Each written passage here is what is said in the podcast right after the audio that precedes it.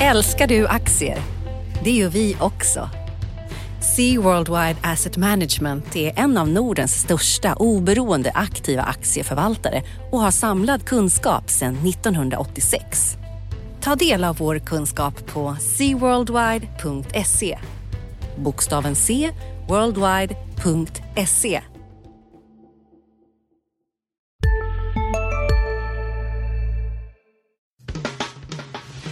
Analyspodden från Dagens Industri. Det är fredag igen och då är det Analyspodden. Ulf Pettersson heter jag och Nils Åkesson. Det är premiär för dig som poddare. Ja, det stämmer bra det. Jag är en till vardags reporter på Dagens Industri. Med mestadels fokus på makro kan man säga, om man ska liksom mer än företag, eller? Är det... Absolut, jo, det kan man säga. Bra, okej. Okay. Det har ju varit en diger vecka. Den här veckan också, med både eh, stora händelser i börsvärlden och eh, makrovärlden. Men jag tycker vi kanske börjar med börsen. Ja, eh, Ulf, då tänkte jag eh, höra med dig. Vi har ju sett eh, en tredje vecka på raken här med, med en stigande börs. Den är upp eh, omkring tio procent nu sedan vändningen i februari. Eh, den här veckan såg vi ju ett formligt gruvbolagsrally. Alltså vi hade kraftiga kurslyft för, för stål och, och gruvbolag. Eh, Lundin Mining upp tretton procent, Boliden sexton procent, S S A B hela tjugoåtta procent. Hur ska man se på det här? Ja, eh, det kan man se på olika sätt. För det första så kommer de ju från en, en de har ju rasat rejält sista året, så det, man kan se det som en liten vändning för dem. Och det är sådana där bolag som brukar röra sig väldigt mycket mer än börsen. Så går börsen upp lite grann så brukar de här gå upp, alltså gruv- och stålbolagen gå upp ännu mycket mer då. Men det finns en del specifika orsaker också. Vi har haft ett ganska kraftigt prisrally på, på koppar och zink här sista tiden efter att ha varit nedpressade. Det beror väl på att det har ju pågått ett tag nu att man har stängt gruvor och sådär. Man kanske börjar närma sig någon slags balans. Och sen så vad det gäller S S A B då, som är den stora vinnaren som du sa, så har ju det att göra. Dels så är den också nedtryckt, men sen så har det att göra med de här tullarna som håller på att pratas om mellan U S A då, att, att det skulle kunna gynna S S A B. Eh, och en stark, stark dollarkurs och sådär. Så det, det är ett rally. Eh, frågan är väl om det fortsätter här. Jag är väl, hade jag haft sådana aktier de sista veckorna så kanske jag hade plockat hem lite, lite vinster eller de här minimerade förlusterna som det har inneburit det här kursrallyt. Det är väl så jag tänker. Men, men man får väl inflika där ändå det här råvarutemat, alltså den lite större bilden när det gäller råvarupriserna som mm. har ju varit en bedrövlig historia eh, på lite längre sikt. Eh, ser vi en stabilisering där? Är det det vi... Ja, det tror jag man kan se. Alltså vi har ju, det var ju bottenkänning. Sen vet jag inte om det ska stiga med med de här tio till tjugo procenten som de har gjort på ett kort tid här så snabbt riktigt, men jag tycker det är bottenkänning. Jag tycker det är bottenkänning även på oljepriset, att det börjar bli en slags balans här.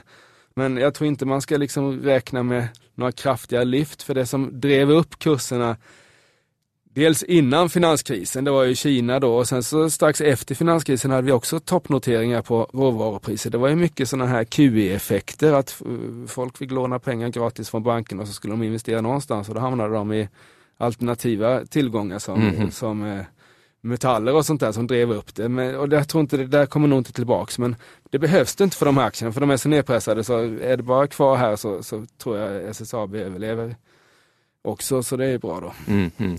Ja, men åter till börsen då. Alla har inte gått lika bra.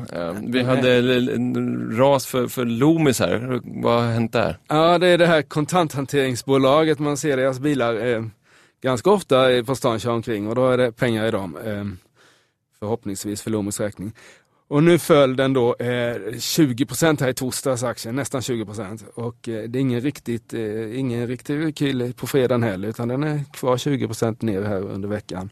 Och det beror ju på att eh, de två huvudägarna som har alltså ägt bolaget direkt och indirekt i eh, trettio års tid snart, eh, Gustav Douglas och Melker Körling. Lomis är en avknoppning från Securitas, säkerhetsbolaget. De knoppade av mm. delar där och så satte de det här Lomis på börsen då. Det har alltid betraktat som ett väldigt stabilt bolag. Eh, ingen särskild tillväxt sådär, men de får in sina, får in sina räkningar hela tiden från kunder, då, banker och, och butiker och sånt där. Men nu, nu sålde de... Ja, varför sålde de?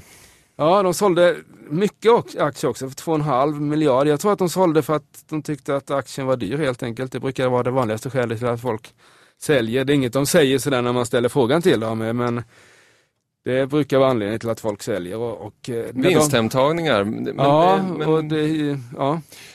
Men Melker Körling och Gustav Douglas här, kan man eh, uttyda någon mer bredare syn här på börsen? Tror du att de kommer ta hem vinster på andra håll också? Eller? De har redan tagit hem, alltså om vi tar Gustav Douglas då, så sålde han ju det här via sitt eh, Latour som är hans stora bolag, men tidigare har han sålt I F S-aktien, den här eh, teknik, eh, alltså eh, programvaruföretaget, affärssystemföretaget I F S som, som E Q T köpte, det sålde han ju. Det var från Vasa, Vasatornet som är ett privatägt bolag, men eh, likväl. Och sen så har han sålt eh, miljardsålt aktier i Nobia som är en kökstillverkare. Så han har sålt aktier för över fyra miljarder här på ett par månader. Och vad det gäller Körling så sålde han för en miljard strax innan årsskiftet och nu för drygt en miljard. Så de har lämnat börsen ganska rejält. De har ju mycket kvar förstås, men jag tror man kan se det att de känner väl att det har gått lite för bra de sista fem åren på börsen. Och vad tror du de ser som, som inte de flesta har sett? Ja, men man ser väl att börsen är P sexton sjutton och det är ingen tillväxt och det är oroligt på alla håll och kanter och sådär. Så det, jag förstår, jag förstår att, de, mm. att de vill ta ner. Vad det gäller Körling, så första försäljningen han gjorde här innan jul då, vet, då sålde han ganska brett. Han hyvlade av lite, lite av varje i sin portfölj där. Så då blev han skuldfri och det var liksom målet. Men nu när han sålde i, igår här igen, så då har han ju en nettokassa på över en miljard. Så vi får se. Det har inte, de har inte bara sålt. Gustav Douglas har köpt lite i S C också sådär. Så ja. det, är inte bara, det är inte bara försäljningar, men, men det är netto är det ju försäljningar i alla fall. Nej, på den, på den, mer lite, på den lite mer optimistiska sidan då, så kan vi ju notera också att eh, börsintroduktionerna verkar ta fart igen då. Ja. Vi har eh, hört här om Leo Vegas, ett eh, sån här, eh, kasinoföretag, och eh, Humana som väl är någon typ av vård. Ja, det är eh, lite som Attendo och sådär. Ganska mycket eh, ja, vårdhem och, och eh, sådana här eh, ungdomshem och sånt där. För. Mm, mm-hmm. Och så Lauritz och auktionssajten som kanske många eh, känner till. Ganska känt eh, varumärke. Så. Hur ska man se på det att de, de här nyheterna ploppar in här med, om nya börsnoteringar? Lite trend sådär. Nu har julen och nyår, det är ju ett tag sedan då. Men nu har det varit, så nu har folk börjat jobba igen och det här är ganska långa cykler. Så nu, så nu börjar det dyka upp. Att det kanske vi får se en hel del börsintroduktioner i år också eftersom kurserna trots allt är bra. Men vad det gäller, det finns också företagsspecifika faktorer här. Vad det gäller det Leo Vegas så är det en jättesuccé. Alltså de, prislappen på det där är satt till ungefär tre miljarder och bolaget. De gjorde någon ny emission på åtta på ett bolagsvärde på åttahundra miljoner för något år sedan och de, de har ju bara funnits några år och sådär, så det är klart att de där ägarna är nog ganska sugna på att plocka hem pengar. Eh, vad det gäller Humana så tror jag de har sett Attendos värdering på börsen. Alltså Attendo kom in här i, i sista november förra året och noterades till femtio kronor. Sen dess har den gått upp fyrtio procent, så de vill nog rida på att placerarna tog emot Attendo så väl och verkar gilla mm. stabila verksamheter. Mm. Eh, och eh, Lauritz punkt com är ju spännande, alltså det e-handelsbolag. Det har ju varit lite varierat sådär, det här gamla C D O N, alltså Clear har ju gått dåligt, men det finns en del som går väldigt bra på börsen också. Och, och lyckas man, är man ett e-handelsbolag som lyckas visa vinster, så kan man få bra värderingar på börsen idag. Så det är väl de skälen kan man säga, och det, kan, det är lite för tidigt att, att, att sätta köp- och säljrekommendationer på dem där än. Den enda som är liksom är klart att de kommer till börsen är ju Leo Vegas. Den kommer sjuttonde mars här och den verkar komma in, för de har redan sålt ut nästan alla tillgängliga aktier till ett antal investerare. De andra...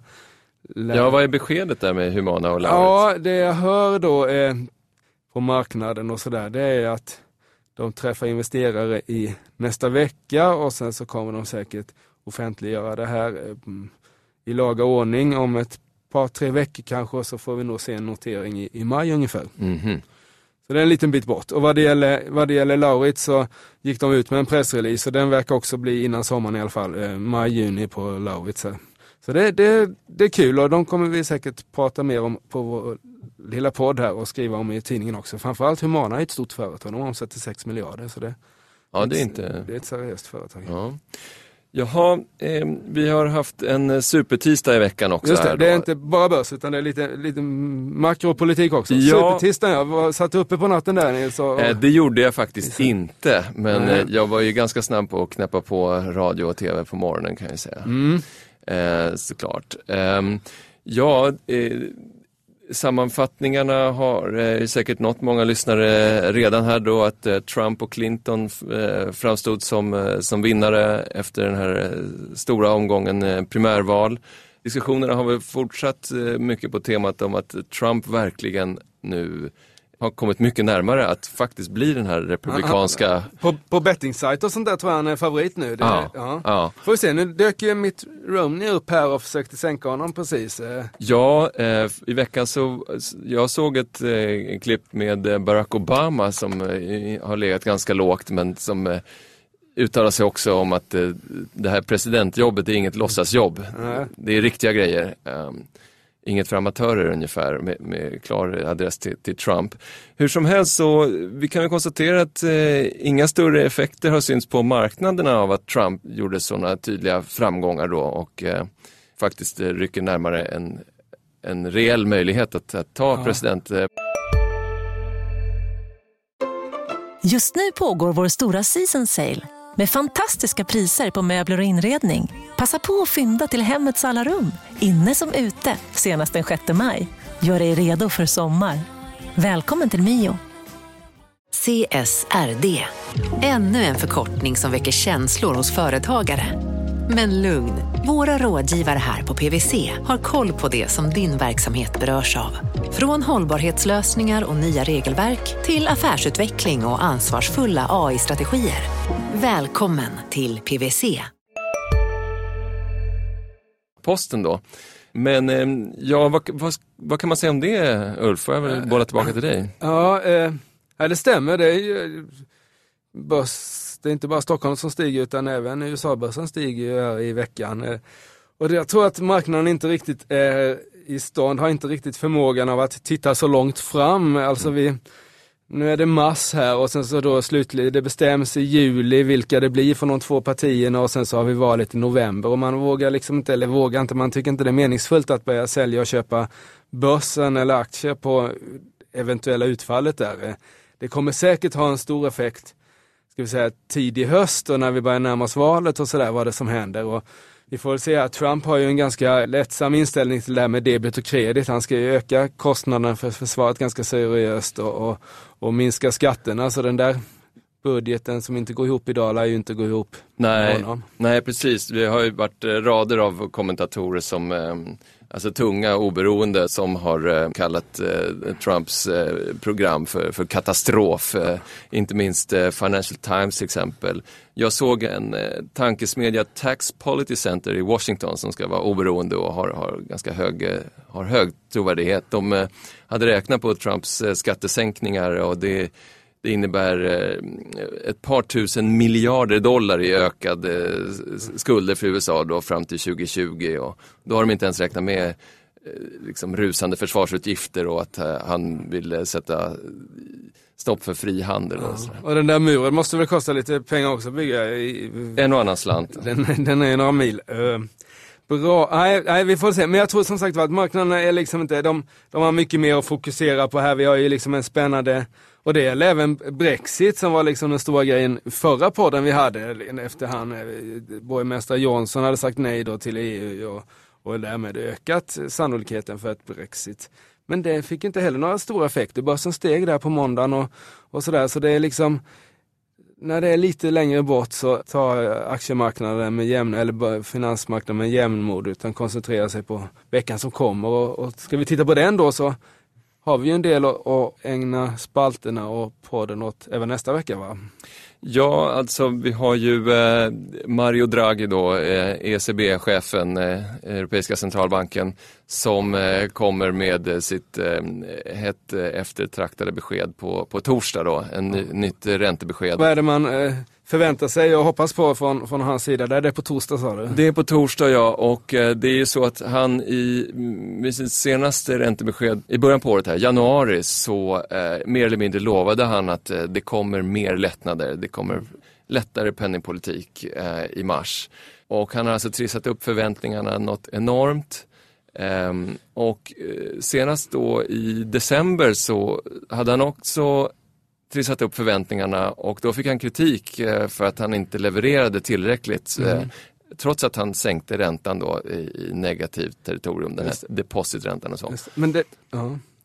Vilket betyder att eh, eh, ja, många drar slutsatsen att han måste drämma till med en rejäl, eh, alltså något, något helt enormt här. Någon, för att en, få effekt. En, en räntesänkning eller, eller mycket mer... Eh, Q E, så att säga. Förmodligen en kombination alltså. Ja. Eh, både eh, räntan på mer minus och eh, utökade obligationsköp. De är, uppgår ju redan nu till sextio miljarder euro per månad. Alltså. Ja. Och, eh, Men, mm.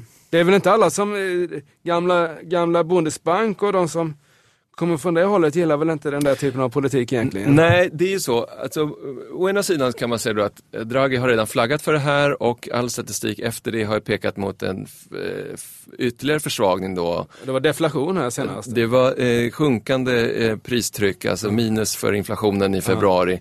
Eh, och det sämsta inflationstrycket på ett år eh, ja. och så vidare.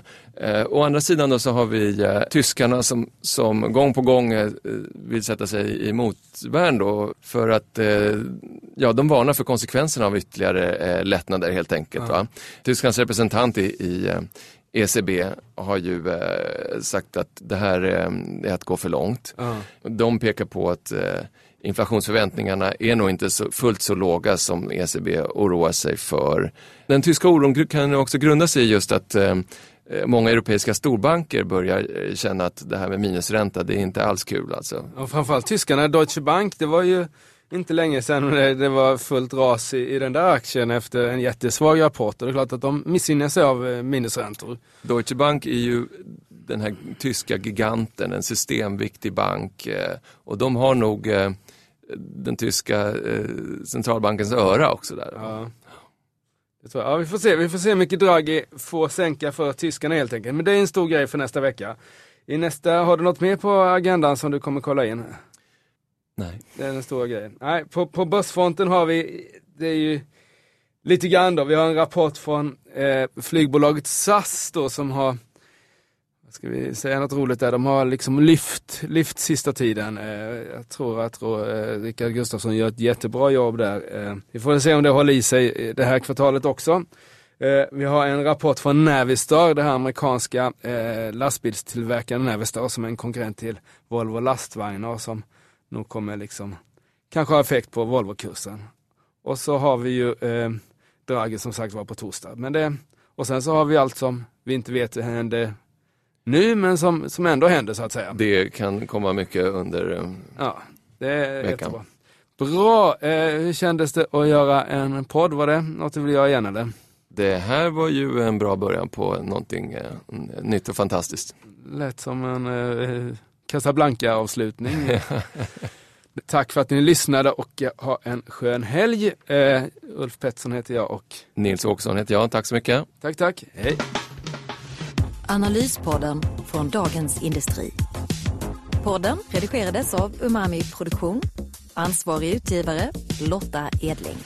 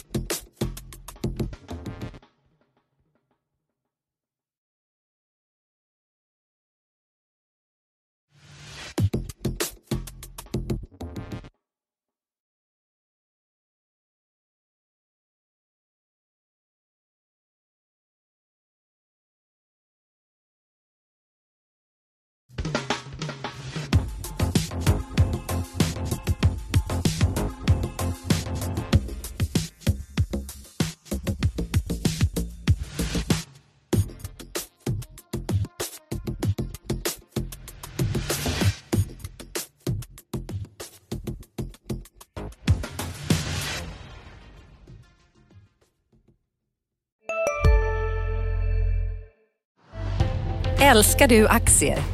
Det gör vi också. C Worldwide Asset Management är en av Nordens största oberoende aktiva aktieförvaltare och har samlat kunskap sedan nittonhundraåttiosex. Ta del av vår kunskap på c worldwide punkt se.